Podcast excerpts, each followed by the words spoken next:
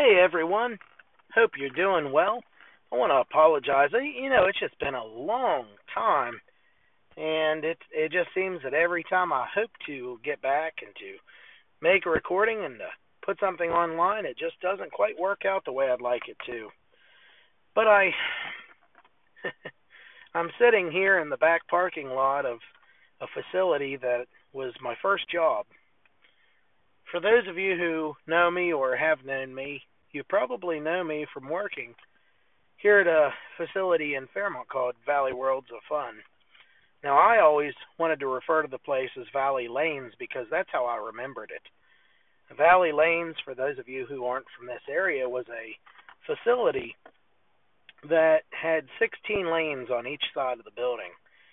So it had 16 lanes on one side of the building, 16 on the other side, and in between, you had a bowling counter that ran parallel straight across from the kitchen counter. And behind that kitchen counter, up against the wall closest to the outside of the building, they had a big window there, a big area. It was a little nursery for, you know, for children there, and it was just an interesting place. And I remember at some point they added on back here, they added on an arcade to the side of the bowling lanes. But this was a large facility back whenever I was young. This is where I used to come to bowl. I was in the YABA, the Youth Bowling Congress. I, you know, bowled with different people. There's a, a boy named Derek I remember bowling with. Uh, you know, just all sorts of people that I met bowling. And I met, um, you know, a gentleman that used to be involved with that as well, Ken Candell. Laura Candell, someone I used to work with here at Valley uh, Valley. Her father was involved in that and in league bowling. And then as time went on, I became a better bowler and I became more of an adult. I ended up bowling with a lot of people here at Valley and down at Mid City. So I bowled with Ken Candell and Joe Fabre and and Joe Palmer and Dave Holbert was somebody that I remember and Charles Carpenter and I could just drop all sorts of names. I remember bowling with Steve Carpenter and uh, just had a, a great time bowling. I, you know, made a lot of friends and had a lot of good times. And you know, I I do miss the days whenever I worked here and and I was a manager here. And there were other people that I respected that were managers here as well. In my mind, the highlight of this facility, the the the the best time to work here would have been right before I started. Um, I really liked it whenever it was mostly a bowling alley with an arcade.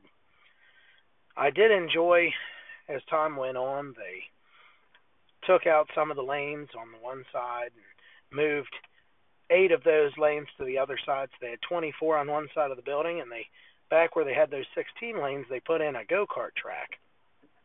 And people will remember they referred to me as the go kart Nazi because I would turn people down. Uh, if you were good, if you weren't crashing the cars, if you weren't wrecking those vehicles, I'd speed them up a little bit. But for the most part, uh, if you were out there bumping and causing issues, I would slow you down. And, you know, we had some people that made the job a hassle, made the job a pain. And there were a lot of bowlers who weren't a fan of those bowling or, or of those uh, go karts on the other side of the bowling alley. And of course, if you're a league bowler, you you know league bowlers are some of the they're some of the most impatient people, and they complain a lot. But you know, there's something that I that I've thought about over time, and let me say this real quick before I forget. One of the things that they complained about is when they'd get up there to bowl, they'd get ready to throw, you know, a ball, and all of a sudden they hear go karts pile up in in the wall in the back of the facility you have a car pile up, somebody hit the brakes, tires are screeching, and caused an accident. And you know, it people don't want to bowl in a facility like that, unfortunately. And I'll say, I had a great time here. I I uh, learned a lot. One of the things I mentioned, Dave Holbert. Dave Holbert was a manager here at this facility. Whenever I started, I kid you not, for those of you who said that I was born with a silver spoon in my mouth, you're actually kind of true. I didn't know how to mop whenever I started here. Now I can tell you plain as day, my first day working here was was September the fourth of two thousand. Uh, I just always loved this place. I've never remembered my starting date anywhere else, but this was always the place I wanted to be. And I remember I was, you know, working around doing some things, and Dave said, "Go ahead and get the bucket and the the mop, and go ahead and clean the floor here in the bowling area." And we used to do that every night. We would mop the whole bowling area before we left. The arcade would get mopped as well, and uh, laser tag would get mopped uh, twice a week. And I remember I remember mopping the floor, and Dave said, "What are you doing?" And I said, "I'm mopping." And he said, "You're not mopping the floor. You're just getting it wet." And I I kind of chuckled and I said, "Well, that's what mopping is," and that's why I'm kind of hesitant now to put down people who don't know, who don't have skills, who don't have the knowledge to do a certain job. I hesitate because there was a time when I didn't know what I was doing whenever it came to that. And Dave was there to show me that well, you put a little bit of weight into it, you put a little pressure into it, and you see those marks on the floor. You take those away. You you know work. You put in a little bit of effort, and you'll clean the floor. You'll get the dirt up. You'll all these things. You sweep the floor before you mop. You want make sure that you're not just moving dirt around. You know, it seems so simple, but that knowledge helped me to become a better worker. Now, because of that, whenever I would mop the floor, or I would tell a worker underneath of me to mop the floor, I would be able to show them how to do that. I was able to give them that knowledge. And at the time, I'm sure they didn't like it. At the time, I'm sure it was annoying to them. But they have a skill now that they can go forward and use. You know, those machines, those bowling machines, and I this might be a longer podcast. I have no idea of how long it's going to go. I just want to ramble for a little while, and I hope you'll stick around, especially if you used to work with me here at this facility. The bowling machines that we had here were made by a company called American Machine Foundry, AMF, and they were machines known as 8270s. They were an older machine. I think they were from the 50s or 60s, but they're a very good working machine. They just take a lot of maintenance.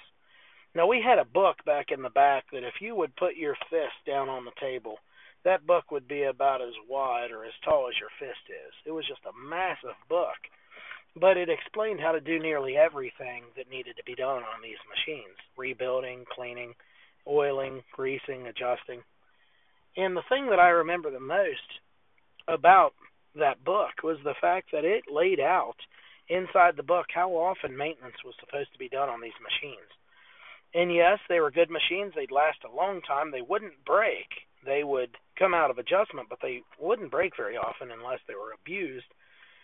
But one of the problems was they required a lot of maintenance.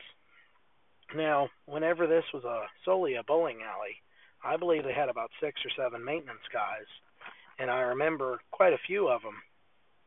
And I'm not going to name them because most people don't know who they are, but and uh but I I know that there was a lot of work just to keep those lanes going. And they said if you had 20 lanes or 24 lanes or 30 lanes, 32, it would show you roughly how many hours per week it would take to maintain those. So it would say if you had a 40 hour work week, if you had maintenance workers back there for 40 hours, it would tell you to maybe do four or six lanes per day to try and keep up on the greasing, the oiling, the you know, adjusting, all those things that needed to be done. And if you do that work, then those lanes will repay you by working, by giving you trouble free uh, service. Now, there are other companies out there. If you go to Suburban Lanes, you'll see they have Brunswick machines. Those are A2s. The 8270 that we had here at Fairmont uh, Valley was also down at Mid City and Fairmont. They also have 8270s, I believe, at Sycamore and Morgantown and at Compton in Clarksburg. Now, I've worked at Compton Bowling Lanes, I've worked at Mid City, and I've also worked at Saber uh, Suburban for a portion of time. Uh, and I can tell you, if I had my choice, it would be the the AMF machine all day long. I was not a fan of the Brunswick. It was just a, to me, it seemed like a very troublesome machine, and the turret system that it used to drop the pins down into the table to prepare for uh, setting a full rack of pins it just seemed to be a pain. Uh, the turret assembly had, I forget how many bearings. I think somebody said there's like a hundred bearings in that thing, and it, you definitely don't want to lose any of those when you're taking it apart or servicing it. And maybe they're lying to me. I'm just telling you what I heard. I never took it apart myself. But I just wanted to make this podcast because I really wanted this episode rather because I really wanted to talk about some of the things I remember. And you know, if if you worked here, I really hope that you can kind of join me here for a few minutes. Like I said, this might go on for a little while. But there are a lot of things that I remember about this place that I wanted to talk about. I want to tell you about the first time I came here to Valley. You know, uh, Mr. Martin and I, uh, we butted heads sometimes. He and I were kind of opposed on some ideas. On some other ideas, we were, you know, we were seeing eye to eye. But I remember whenever I started, um, I remember he came up to the high school, and I was at that time I think I was 15 or 16 years old. I believe I was 16 when I worked down here, but for some reason I didn't drive to school that day. And I remember being in a class. I think I had Mrs. Stutler's class, Lisa Stutler's class, and I was in uh, English class.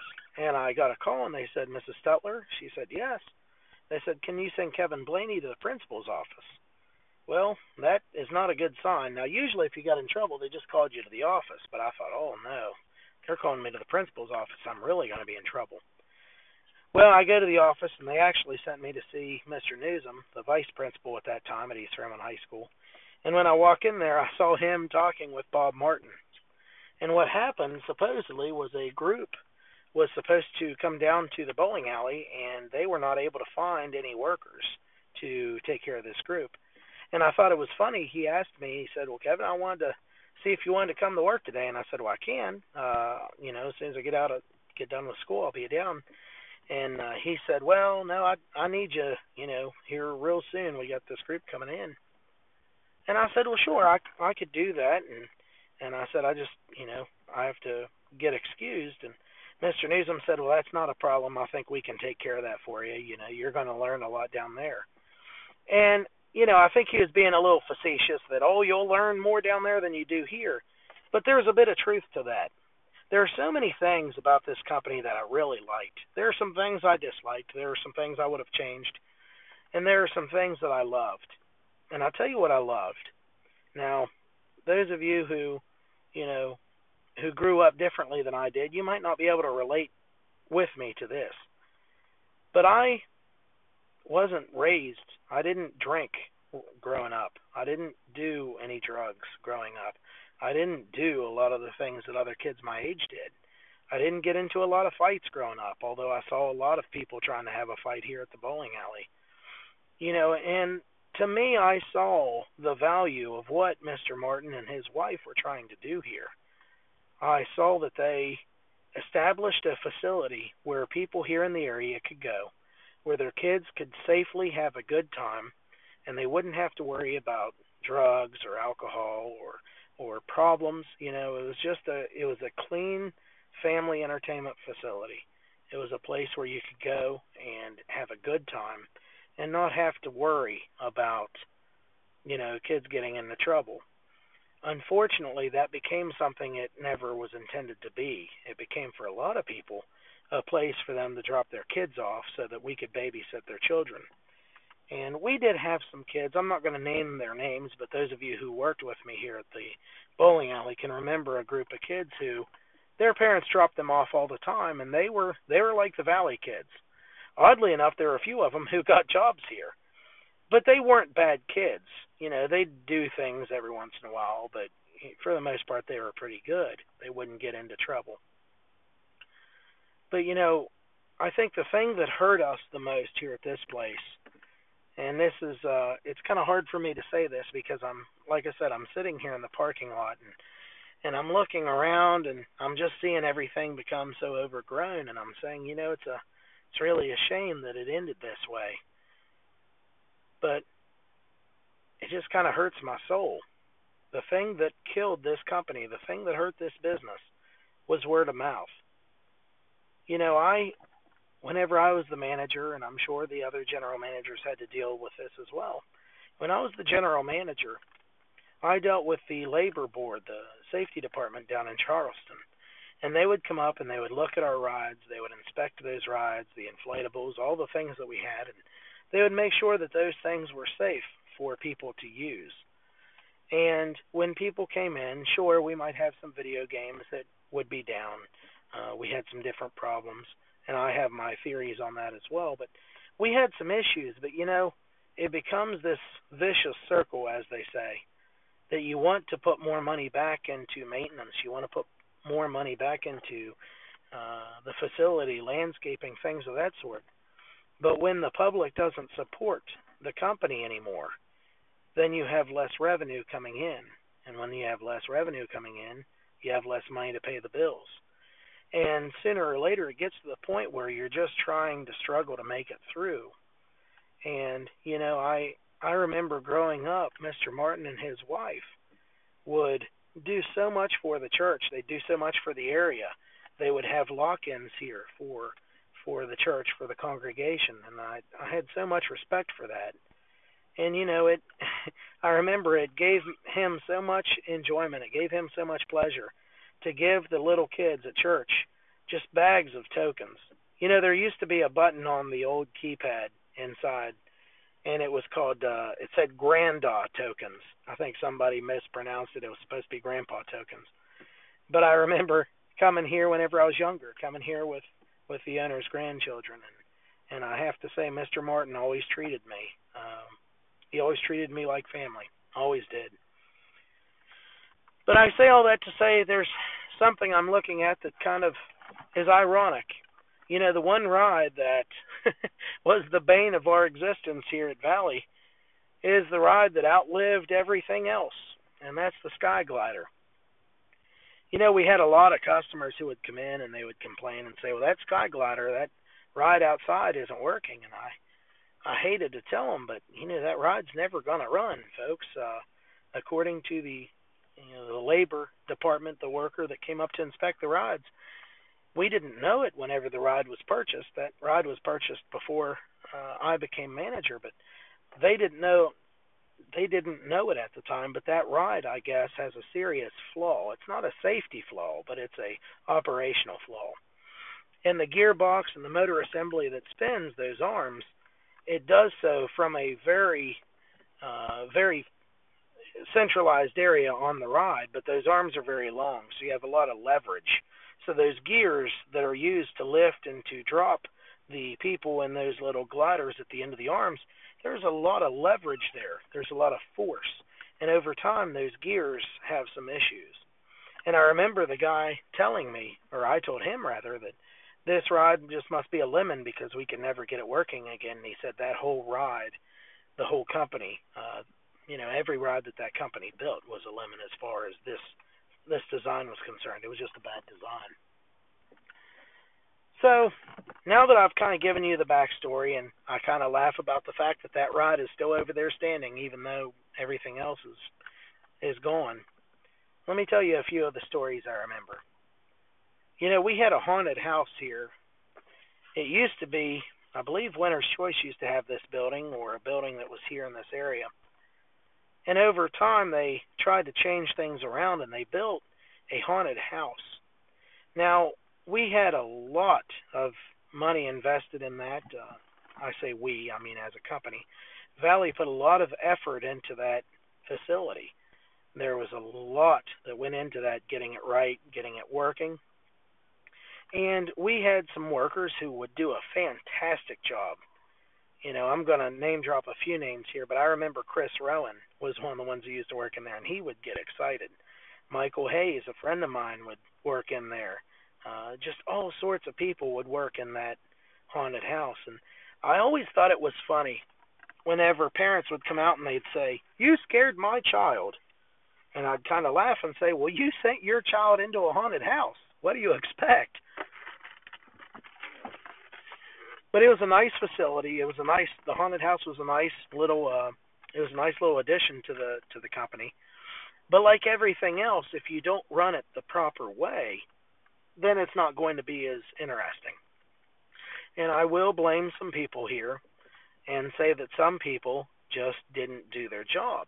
And that's a shame. We had some people, there used to be a time where we'd have two or three people working in that facility. And it got to be an issue because some people didn't want to actually work. They would, you know, have on their mask or whatever, but they'd open the door and say, "All right, guys, come on in." Well, you're dressed up like a, a goblin or whatever, or grim reaper, but they would just speak in their normal verse. Come on, normal uh, voice. Come on in, guys. Uh, go ahead and walk through here, and we'll see you at the end. You know, and that's that's not the way to do it. When we were trained, it's it's an experience like anything else. But I remember there are so many things to that that I enjoyed. Uh, it's it's kind of morbid now to say it, but Joe Fabre had his own little. uh If I remember, he had his own tombstone in there, and and they. uh There's just all sorts of things in there. They had a back in the back. They had a a Frankenstein that would stand up. They had a a little wall picture on the wall that that picture would drop down and this little thing would stick out. I think there was a spider that would drop down from the ceiling. There was the volcano room, which was just creepy as could be. Uh, toxic waste room. There's just so much that I remember there. Uh, secret doorways, secret passages, and I remember we used to play this music, and and that was back in my more slim days, my slimmer days. But I remember we used to climb on top of the walls. There was no ceiling there. There was no drop ceiling, rather. So you could stand and walk on top of the walls to get to different areas faster. But we also had doors that you really couldn't see. You just had to know where they were, and it was so much fun. You know, slamming doors, and and there was an area in there where I'd get in between in a corner, and you know when people would get close, I'd just hit those walls. They're you know wooden walls. It didn't hurt them. I'd hit those walls as hard as I could, and I'd scare people. And and I I remember you have to be careful because I remember we have a few people that would come through there that for some reason when they got nervous instead of being afraid they would swing. Uh their first intention was to swing and and you would have to be careful that you didn't get hit. Fortunately i never had gotten hit but i know that some people did. We had um we had the laser tag here. We used to have uh laser duel was the you know the laser tag that we used to have those guns were different than the newer ones that we had, and then at the end they got even uh, a completely different setup. But the laser duel just had one button on the left side and the trigger, and you know depending on if you pull the trigger or if you held the trigger, it would shoot like a regular gun or a machine gun. Then we got the Lasertron, which was a company out of Buffalo, and we uh, we got those vests and we used those and uh, and I tell you, there's a a kid that used to work with me here at the facility. He was kind of moved into maintenance, but uh you know, Dustin went with me. We went up to Toronto, or not Toronto, I'm sorry, but to Buffalo area, right below Toronto, and we went to uh, Lasertron's facility there, and we were able to tour their facility, see what they did, and we we had a an opportunity to learn from them what they're doing and all the different things you can do with these vests. And you know, we had at one point we had 12 vests on the green side, 12 on the red. And we had a nice facility here, uh, pretty good size, and it wasn't just one story. We had some raised platforms and things. And they did get different vests there towards the end and I I really never messed with those. I never used those. I never really had the opportunity to learn much about them. But there were just so many things we had. The go karts, I wanted to talk about them shortly. The go karts, for those of you who worked here, might remember on the, I believe it was on the left side of the cart. Um, there, no, I think it was on the right side now. It was on the right side, right behind your right shoulder. There was an orange plug that had about 11 or 12 wires coming into it and that orange plug went down into a computer. Now, each one of those go karts was numbered, and we had one car that looked different from the rest. It was what we called the Formula One car. But they all essentially drove the same way. It's just the Formula One car's steering was more straight up and down instead of reclined. But I remember with those cars, you used to be able to pull that orange plug. And if you would pull that orange plug out and plug it back in, the car would go to unrestricted uh, unrestricted speed. Now the thing you had to be careful of is where you put your hands because if you reached back there and reached in the wrong areas, and not, to my knowledge nobody ever did this, but if you reached in the wrong area, you could get your hand in between of the belt and the drive motor. So you had to be very careful. But those go karts ran on four deep cycle car batteries essentially, And the charging systems that we had, this is just useless knowledge, but uh, I'll remember this till the day I die. The chargers we had were 50 amp chargers, but they could be bridged together. So while one group of cars was out running, the other group of cars could be charging at 100 amps per car. Now we had an issue when you came back into the into the pits. You had to be careful because if people came in too fast, if you've ever messed with those little physics, the little physics balls where you drop one down and it hits, and one on the other end comes out, same thing would happen with go karts. People would come into the pits and they'd just fly in and they'd hit the brakes way too late, couldn't stop, they'd slide. Well, everybody got a jolt, but the person at the end got bumped. And if you were standing in front, you might get your legs run over. So you had to be careful, you know. But there are little things like that that they're kind of dangerous, but they were kind of fun. And uh, I just remember we had so much fun with those. The guys from Racer X came down from Morgantown, and they just had a ball on those things. Now there were some people who came down and tore those cars up too. And every time people would wreck those cars and they'd break a drive belt, you know, it's just it was a pain because that took a long time to fix. And I know Scotty used to work back there on those, and and uh, you know we had Lawrence uh, used to work on those, and Steve. We just had a lot of guys that put some time in on those things. Chad, a lot of people worked on those over the years. We had all those things. The go karts were a lot of fun. Had a bridge in there. If if you knew what you were doing, you could really fly around that track unfortunately, a lot of people who didn't know what they were doing got into some accidents, and people started treating those as bumper cars. So I'll jump to the bumper cars. It's a nice little segue. Let me go ahead and open the windows. Here it is getting a little warm. So we had bumper cars outside. Now these weren't bumper cars like what you've seen in other places, and they weren't the bumper cars that we had inside the building. Those didn't come until much after, till after the go karts were gone. But we had these inflatable bumper cars outside, and oddly enough, they uh, they they were a lot of fun, but they were a lot of maintenance too. They were essentially a lawnmower engine, like a a Honda lawnmower engine, but they had hydrostatic drive, so they would operate like a dozer. Each side, left and right, had a little kind of like a lever that you could push forward or pull back, and whichever way you move that lever is which way that side of the car would go. So if you were in that go kart, you could push one forward and one back, pull one back, and it would just sit there and do 360s.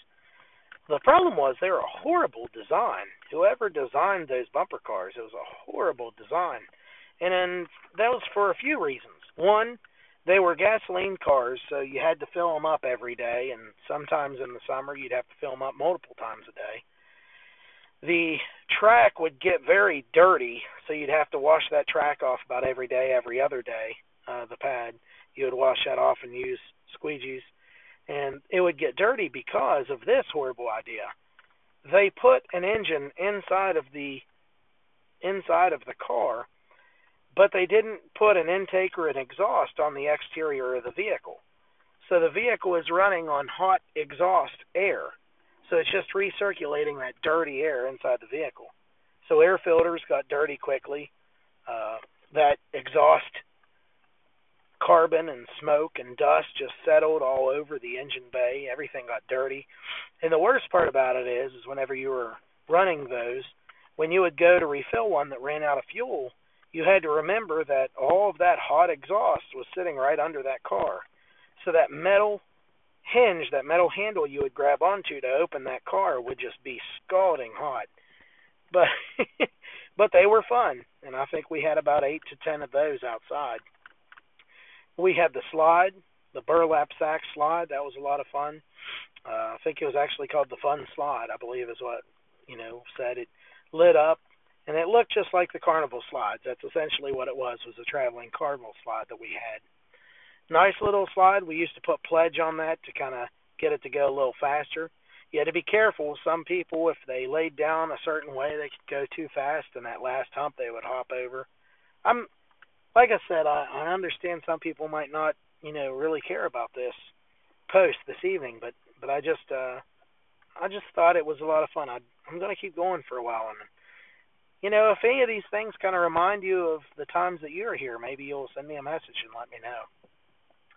So the fun slide was a lot of fun. One of the things I enjoyed working on was the the boathouse, uh, working out at the bumper boats. Now the bumper boats were an issue. Uh, it was a a real struggle to keep the water clean. You know, one of the things that you have at a public pool or whatever, you know, body fluids, skin, oils, things of that sort, uh, rain, all of these things, the sun, all of these things have an effect on a facility. They have an uh, or on a pool. They have an effect on the chemistry of that water. Now we would use chlorine and and uh, different chemicals to try and keep that water clean, and it was very difficult to do. And I think one of the reasons is I don't think we had the pump size that we really needed to get the water circulated enough. There were some fountains that we had that were nice to have, but we just didn't quite have the filtering that we needed for such a large pool. Now, if you have a pool at your house, you might have a like an 18 foot round pool. It's four foot deep, four and a half feet deep. Maybe you have an in ground pool that might be a little longer, but it might be 24 foot wide by, you know, I don't know, 30 foot long, 40 feet long, whatever. So your pool might hold anywhere from, we'll say, six to maybe 20,000 gallons of water. Well, this pool, this bumper boat pool, held uh, closer to about 120,000 gallons and it was so large that the fire department here in Pleasant Valley would come down and they would fill that pool. And it would take about four or five hours of constant pumping with a fire truck. And they would have to run the hose all the way from the church at the top of the hill or at the top of the parking lot all the way down. And like I said, it was a it was a long process to get that pool filled. But it was also a lot of fun and I remember having a lot of Saturdays where I was in that pool, uh, sweeping, cleaning, trying to get the, the dirt and debris off the bottom of the pool. And that was just uh it was an enjoyable time. It was a really enjoyable time. We had a lot of people who would come down to do the bumper boats. We had a lot of people who would come down to do the bumper cars and the the climbing wall that we had that was interesting. Four sides to the climbing wall and you know, I uh I remember what it was like trying to change those cables out and make sure that it was safe and do all the checks and that's one of the things that a lot of people don't realize is how many checks you have to do every day to make sure these rides are safe. Uh, Kennywood or any amusement park, they have to do checks on those rides before you get there. And even then, during the day, they might have to shut them down.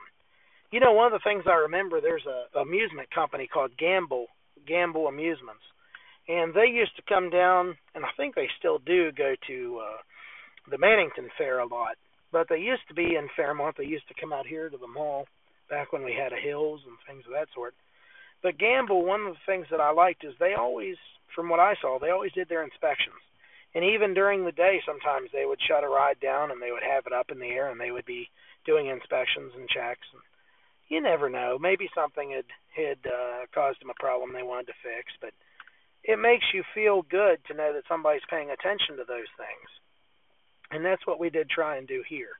And whenever I worked in maintenance and I helped out in maintenance and I was over the maintenance department as manager, you know, we tried to make sure that everything was safe, that everything ran properly. And it wasn't, you know, always easy. One of the most popular rides we had was our free fall, uh, the Valley Free Fall. That ride was interesting. It was about 32 feet tall, about same uh, size as our climbing wall. And uh, you know, we had some issues here and there with it, but uh, all in all, it was a it was a very interesting ride. It was a very complex ride to understand, but it was fun whenever it was working right. It was fun to watch. It was fun to ride. But I remember we had to have a few times we had somebody come over from um, come over from Italy, which is where the ride was manufactured and uh, it was always uh, it was always a joy trying to learn something from them, uh, just uh, on proper ride operation and maintenance and things of that sort. But you just understand there's a there's a lot to it, you know. And I look and I I really miss this place. I really do. I uh, if if I had it you know, to do if I had a choice. If if I won the lottery tomorrow, even though I don't play, I'd uh, I'd love to to open this place back up. Like I said, I had a lot of good memories here, made a lot of good friends, had a lot of fun. Uh, worked a lot of lock-ins. Worked uh, lock-in for Hundred High School many times. They would come down after their prom, and uh, we just had a good time. Had good friends here. Oddly enough, I'll say there used to be a time when I said Dave Holbert was the manager here, the uh, one of the managers. He was the bowling manager. He would work, and Charles Carpenter was usually working inside as well at the bowling counter. And there used to be a time when I started, and and Tessa worked here, and Chris and Heidi and Gloria and Frankie and just all these people I remember, Justin, and we used to work. And then at the end of the workday, at the end of the weekend, uh, we would close. It used to be um, Sunday through Thursday, 12 noon to 11 p.m. Fridays and Saturdays noon to midnight. And I remember Dave Holbert would allow us to bowl after hours if we paid. We had to pay before we bowled. We had to pay up front, and then we would we would bowl. And you know the thing that I laugh about the most is this, and I also think this was one of the downfalls for Valley. I bowled a lot more when I had to pay for it. Now that doesn't make sense to me whenever I say it. But whenever you get something given to you, it doesn't mean as much. It doesn't feel as important. It doesn't feel as valuable. And I remember we used to bowl games all the time. It was only 99 cents to bowl a game. And we would get our shoe rental for free, I believe, as long as we played for the game. But uh we used to play, we used to have the the cosmic bowling as they called it right whenever that came out and that was getting huge here you know, back in the day before I was a worker here, they used to have a guy named Hollywood Hayes from WVAQ. Lacey Neff used to come down. They used to have DJs from WVAQ come down and and just so many things they used to do here. It was a lot of fun. This place used to be packed whenever it was a bowling alley. I, it was always the place to be. But you know, there were always people who wanted to fight too. And I remember there were kids who would come here to fight, and I'd just laugh because they didn't come here to fight. They came here so that whenever they started getting beat up, their buddies would pull the person off of them. You know, I always said if you want to fight somebody, go out into the woods. Go out where somebody's not going to stop it, where you can really get your aggression out if you really want to do that. But they didn't want to fight. They just wanted to be seen as wanting to fight. So they'd come out here, and there's a time we even had to have um, security working just to kind of keep kind of to keep the peace and to keep people under control. There are just so many things. I could go on for hours and hours about different things that happened here and you know, I I will say this. Um, you know, in the day and age we're living in where you have cameras everywhere, I will say if there were cameras here whenever I started, I would have been fired. And it wasn't because I was doing anything you know, illegal. It wasn't anything I was doing anything bad necessarily. I wasn't stealing or hurting anything, but you know, we all were stupid at some point in time. Some people remain that way. But you know, we all make bad decisions. But sometimes those bad decisions are the best stories. And um, you know, I just had so much fun in this place. And I'll tell you this story before I go those go karts that we had, because the way that the bridge was made and the way those cars would come down the bridge, if you didn't know how to come off that bridge, if you went down it straight instead of coming across it at an angle, over time it would cause the frames of those cars to warp. So when you would take the tires off that frame, if you set the frame down on the ground, the frame would actually rock forward to back uh, because it was bent. Well, we had a guy named Crunchy, and another gentleman named Charles who came over, um, think from Europe, somewhere in Europe, to cut and re-weld these car frames. This is a long time ago. But we were back there in the back, and it was storming outside. And I remember they were there cutting and welding, and they had to go through all of these cars. It was a big deal. But you know, this this building was creepy when the power went out. If you were back in the bowling area, back in pin setting, when the power went out, it was really creepy because it was pitch black. There were no windows. And you didn't want to put your hands in random places to kind of feel for where you were because those machines could be dangerous if you got your hands in the wrong places. But I remember believing that the building got struck by lightning. There are certain things inside the uh, inside the facility almost made me feel like the place was haunted. Video games that were randomly turning on and turning off. The M&M machine was illuminated, although like the Pepsi machine wasn't. You know, and just different things. I think honestly, what happened was maybe one phase of the power went out and another didn't. But there are just so many things that were kind of creepy, you know, going through that building and hearing different things turn on and kick on and off and things of that sort. But you know, it was a wonderful place. I'm really sad to see it go. It really do my heart some good to be able to bring it back and to, to get it kind of back to its former glory. Like I said, I really like it to get back to to being a bowling alley again. My goal was to get leagues back. My goal was to get the youth league back, YABA, and to uh, to get this to be the destination. You know, it always irked me that we had people who would come down from Clarksburg, Morgantown, Pittsburgh area. People would come down here and say, "Wow, this place is wonderful. I never knew this place even existed.